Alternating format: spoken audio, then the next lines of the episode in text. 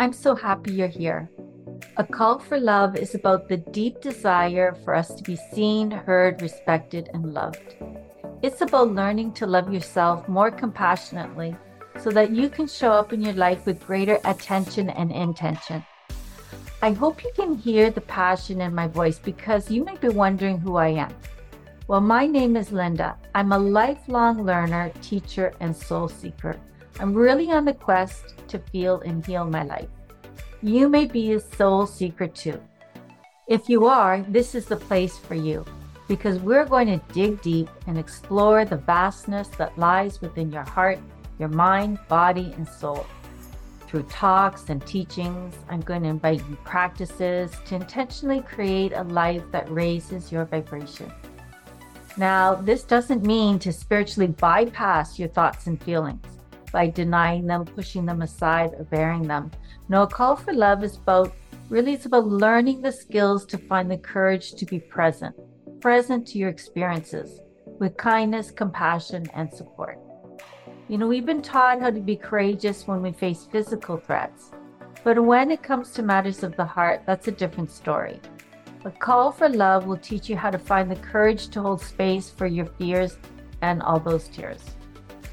As a school teacher for over 30 plus years, battling overwhelming anxiety and a lot of soul fatigue, fear, self limiting beliefs, and of course, stress, I sought the healing arts.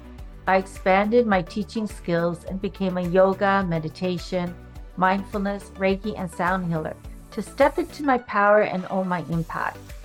I want to guide you on your journey. I believe we can transform the world around us by choosing love. If you don't love yourself, how can you love anyone else? For me, love is always the answer because the other choice is the other end of the pole fear and the other negative emotions attached to it. In this podcast, you will learn the skills and insights and practices to live in deeper alignment with your inherent state of love. And since life is never perfect, and because we're humans living a spiritual experience, when you're feeling everything but love, then notice that there's a call for love. I love this quote. I saw the angel in the marble and I carved until I set it free, said Michelangelo. Well, your higher self, without all that external programming, is the angel. Every Tuesday, hear new podcasts to call for more loving kindness into your relationships, your heart, your life, your mind, your career. We are about to embark on a great journey together. Join myself and other occasional guests every Tuesday on a call for love. From my heart to yours, namaste.